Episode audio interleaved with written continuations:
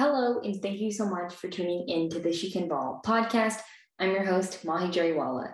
Today, we're joined by the assistant coach for the Los Angeles Lakers, Phil Handy. So, starting off, like, what made you get into coaching?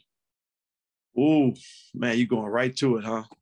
for me, I think uh, really wanting to like to share and help young athletes. When I when I first started my training business, it was more about helping kids and young athletes gain confidence and and it just kind of really spawned from there and that was kind of where where it was but just just being able to share knowledge and see athletes um, improve and just being able to like build relationships with athletes through the through the game of basketball is something I've always loved. Yeah, now you're with the Lakers. So how did that happen? um, you know, I think my my my transition into being an NBA coach was a was a long process. It took took 13 years. Uh, I did it by uh, by by running my business for 13 years, where I trained a lot of high school, college, uh, professional athletes, and it just kind of took its natural course. Um, I was able to build relationships with different coaches, and Mike Brown eventually got hired by the uh, Los Angeles Lakers, and he was he was a good friend with one of the coaches that I work with on a daily basis, and just really through my network you know the coaches I was working with, he really he really uh, appreciated my work ethic and working with his players, and he just really recommended recommended me to Mike Brown, and you know sometimes that's how doors open for you. Yeah, and you know what is it like to coach LeBron, and what do you think makes him such a great leader? Yeah, you know my he's uh he's just so coachable. You know that's that's the main thing that I've always enjoyed about LeBron is he's very coachable, even even with his his stature and who he is. He um, he respects his coaches. He has a, a very very high level for his work ethic, and I think just what what makes him great is one just he's very smart. He's a very very smart. He's not just a great athlete, but he's very intelligent basketball player, and he's uh, he's very team oriented. He wants his teammates to succeed, and he knows that you know when his teammates succeed, he's going to also succeed. So he he gives everything he has to his team uh, to his coaches and to his teammates, and and being being one of the best players to ever play and being coachable, you know, those those are great attributes to have. And just in general, like how do you even coach professional players because they're so advanced and they they're basically basketball experts. So what is it like to coach professional players? Well, I think as coaches, we we have to be experts on some level as well. And I think the big, biggest misconception is that uh, pro professional athletes they don't want to be coached and it's quite the opposite. They want to be challenged. They want to be be next to people who who who study the sport, who really are are trying to master the sport, and so it's a collaboration. You know, it's it's one of those things where they want to be pushed, they want to be challenged, and that's our job as coaches is to push them and challenge them every day, uh, because they also push and challenge us every day to be great. So, I, I always tell people all the time, it's a real partnership between coach and player and coach and athlete because we both have to uh, we both have to put in a lot of work to be great. And you know i think that's one of the biggest things that people think that because they are experts that they they know everything and they don't want to be coached and it's quite the opposite. Yeah. And you know i know that you worked with kobe but did you ever work with Gigi i did. You know i spent uh, i spent a lot of time with Gigi before for uh, that tragic tragic accident. Um, kobe was really really good with wanting her to to expand her knowledge of the game. So, you know, I spent I spent time with her in the off season, and her and a lot of the girls on the team, and just um, she carried a lot of her father's mentality. You could see it. You could see how she really had a passion for the game, and it, and it was her own wanting and not his. You know, he wasn't really pushing her. You know, she she showed the desire to want to play, and so he gave her uh, the platform to do it, and it was really something that she was she was pushing herself to do. You have like a really memorable experience that you had with her. yeah, uh, she just I remember one of the workouts. I was trying to teach her uh, a couple different things with some ball handling, some footwork, and you know she's very smart, but it was taking her a little bit while, a little longer to pick it up, and she was getting frustrated. And so that the competitive nature in her, you could see it. You know, she missed a shot, she she's angry at herself. So that that part to me is is definitely uh, Kobe-esque. You know, she had her father's mentality in that regard that she wanted to be a perfectionist and she wanted to uh, she wanted to be to be really great at the sport. You know, I look, I've seen you work out with players, and you have a very good way of making them feel comfortable and being able to teach them the right way and not really changing anything, but it's kind of like what you're doing is right, and here's just a different way. Like, what is your approach to basketball training? Well, I think for me as a as a coach and a trainer, I have to be able to evaluate the athletes I'm working with and just take a look at them and see what they do really well, right? And then also, I want to gain knowledge from them as to where they think they need to improve. You know, it's not always about what we see as coaches, but I want I want to really understand what the athlete sees from themselves because it teaches me a lot about them. So I'm always curious as to what they see and, and the areas they see they need to improve. And then again, for me, it's, it's a combination of, of working on things that they want to improve on and, and then figuring out ways that I can help them continue to be great at what they do because again they are they are high level athletes and, and as coaches uh, it's really our job to find out how we can help them uh, continue in their journey. So for me i'm really big on footwork and balance. You know those two things are are important for me. With any athlete that i have an opportunity to work with i don't care if it's male female young old high school pro those two things are, are the foundation of everything i do with training. Why do you think those are so important? Ah, man, as an athlete, you know, you have to you have to have great balance as a basketball player for one. Uh, to be able to uh, play on balance and demonstrate good footwork, it allows you to to get to different spots on the floor. It allows you to attack different angles. And those two things for me, again, they're just so essential to being a really good basketball player. If you think about some of the best players who've ever played, you go back and watch most of those players, if not most, if not all, they had great balance, they had great footwork, and their fundamentals were were at a high level. And another thing you like to focus on is ball handling. You say to keep a wide base, but another thing you say is like keep the ball tight, close to your body. I was wondering, like, what's what's your thought process behind that? Well, you know, I've, I've over the years I've really studied and and tried to to formulate a, a program, I guess I want to call it, uh, on on how to become a better ball handler. And for me, being able to handle the basketball in tight spaces is really important for players. You know, you have really great defenders at the NBA level and college level, and some at the high school level. So, the more loose you are with the ball, the more advantage you give a defender to have the opportunity to take the basketball from you. So, a wide base for me falls into the category of, of having good balance. It also falls into the category of helping you have good footwork. So, they're all tied together.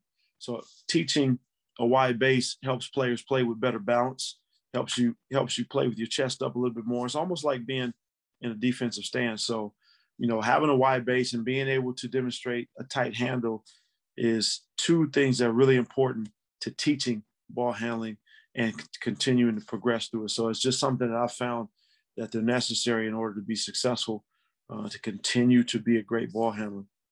And like just planning workouts, like how do you plan your workouts with professional players and how can young athletes plan their workouts like the pros?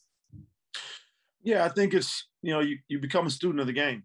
You know, it's one of the things that I've done with my app, you know, the 94 feet of game app is, is I've tried to help people understand how to build workouts. So on the app, there's a custom workout builder where you can take, you know, up to five different topics and put those topics into, into a, you know computer and it spits out a workout for you. And so i'm always trying to help athletes understand to be to be complete. You know you always want to be able to work on different facets of the game your ball handling your footwork your shooting your finishing um, those things are really important. So athletes need to learn and understand how they can train themselves. And so just understanding different pieces of the game you know not just one dimensional you know, there are times where yes, when you get in the gym and you just work on your shooting, or there's times when you get in the gym and you just work on your ball handling. But as a, as a coach, I want you to try to be as complete as possible. So we try to work on as many different parts of the game as we can to where you can feel comfortable doing all the things that a basketball player should do. Yeah, I think one of the biggest problems with player development is a lot of people have problems taking what they learn in their training and putting it into game situations. So, how would hmm. you approach a young athlete that ha- that's having issues with applying their skills in games? Well, I think it's really important to understand what you're working on. Make sure you work on the right things, right? I always tell coaches, I always tell trainers, and I tell players, You know, keep your training functional and keep it applicable to the game. So everything you're doing as an athlete and as a trainer, everything you do should translate to the game immediately. A player should have an understanding of how that applies. If you're working on ball handling, you're working on shooting, they should understand, okay, I can see how this works. If you're working on a different finish at the rim, they should understand exactly how that works and how it fits into the game. If a player is scratching their head about drills that they're doing, then the translation is lost, right? Well, then they're thinking, okay, well, well, how does this apply to the game? So keeping your training simple is really, really important to keep the training simple. It's not, it's not rocket science. You know, we're not trying to reinvent the wheel. You can get real, real dynamic and advanced with your training, but always make it applicable to the game. And I, and always try to tell people that to where you understand you walk away from the basketball court feeling and knowing that you got better at something and you understand the why as to how that fits into the game. So true. Um, I know you also work with a lot of the top female basketball players, Juju Watkins, Jackie Izzy, Chelsea Gray, the list goes on. But like, why do you feel so passionate about helping female basketball players and growing the women's game? Wow, man, that's a great question. You know, I I think um, everybody knows that Kobe was was really very strong on that initiative with Gigi and the teams. I've always been a, a fan of women's basketball uh, because I think people don't really understand how talented the women athletes are. Like the skill level of the ladies in the WNBA and college and high school. I mean, women's basketball is, is taking off to a whole new trajectory. And I think that people just don't understand because one, maybe they're not as athletic as men, you know, they don't run or jump, you know, as fast as men. So people tend to think that the sport is not, yeah, it's not as, it's not the same, but it is. And so for me, being able to actually dive into the women's women's basketball and help these ladies improve their skill and and and as as I'm working with them, I'm learning I'm still learning because they are so detail oriented. You know, women women are so much different than men. They pay attention to the small details because that's where the game is played for them. And so I think the sport of basketball for women is is really growing. And I think people are really starting to take notice that women can play this game and they can play it at a very high level. So it's been uh, it's been a great a great thing for me to take that on, and I want to continue doing it. You know, I've obviously built a great relationship with Jewell Lloyd, who's who's a phenomenal player, and just really just want to help women's basketball just earn, the gain, continue to gain the respect that the sport needs. Yeah, and I think you've done such an incredible job with that. You know, I reached out to you a long time ago just because I knew like the work you're putting in for women's basketball and how like subconsciously you were really changing the game because you weren't making it a big deal like, oh, I'm training with female basketball players. You weren't doing it for the hype. You were doing it because you genuinely wanted to help female basketball players. And I think that in itself is really incredible. So I really appreciate you doing well, that. I say this all the time.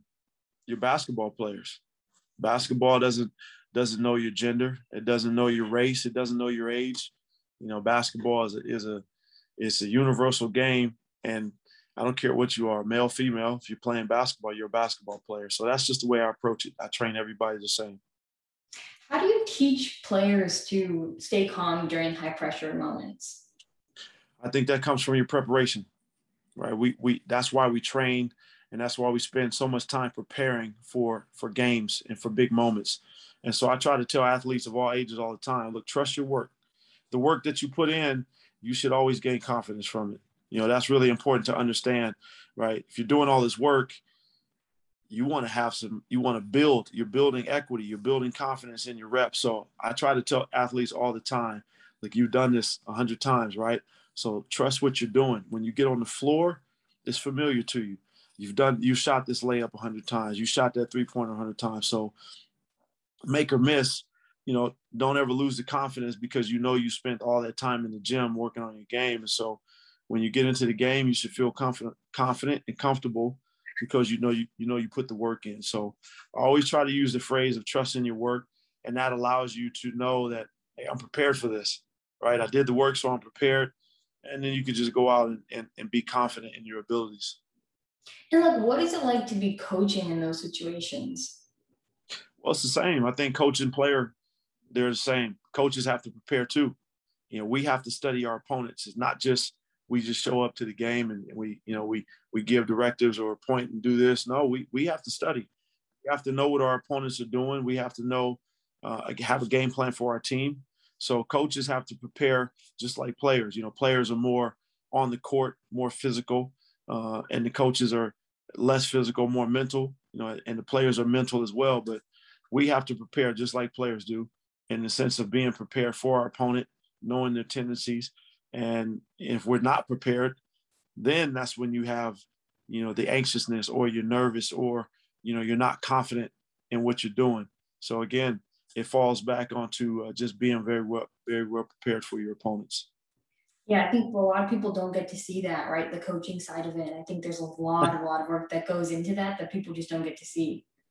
No, you know, it's um, it's a labor of love. Now I call it labor of love. I mean, we work, but it's a passion. It's a passion job right? I don't feel like I don't feel like I work, even though we do work hard. I love what I do, so I get up every day and, and I try to tackle my job with that mindset of I'm blessed to be a coach.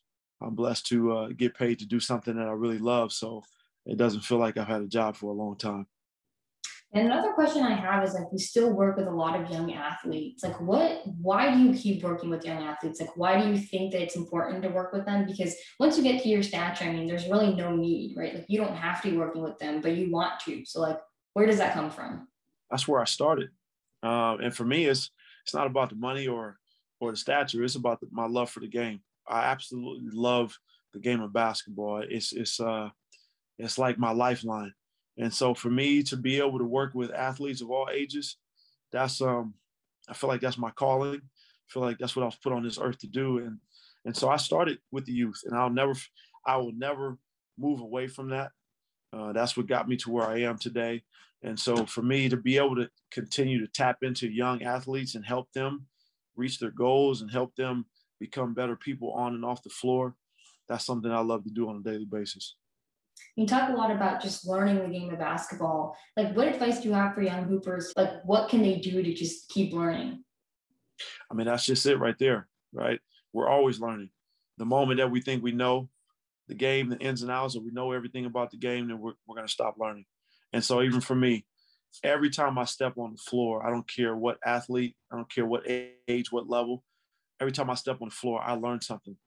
And that, that's one of the best things about the sport is that you're continually learning. So that in itself is something that every athlete needs to do. Stay a student of the game, continue to learn the game, continue to study the game. And it's just, it's endless. You know, we can never actually master the game of basketball, but that's the goal, right? We're, yeah. we're, we're aiming to master the sport. And as you're doing that, it's always going to throw you different twists and turns, and you're always going to learn something new.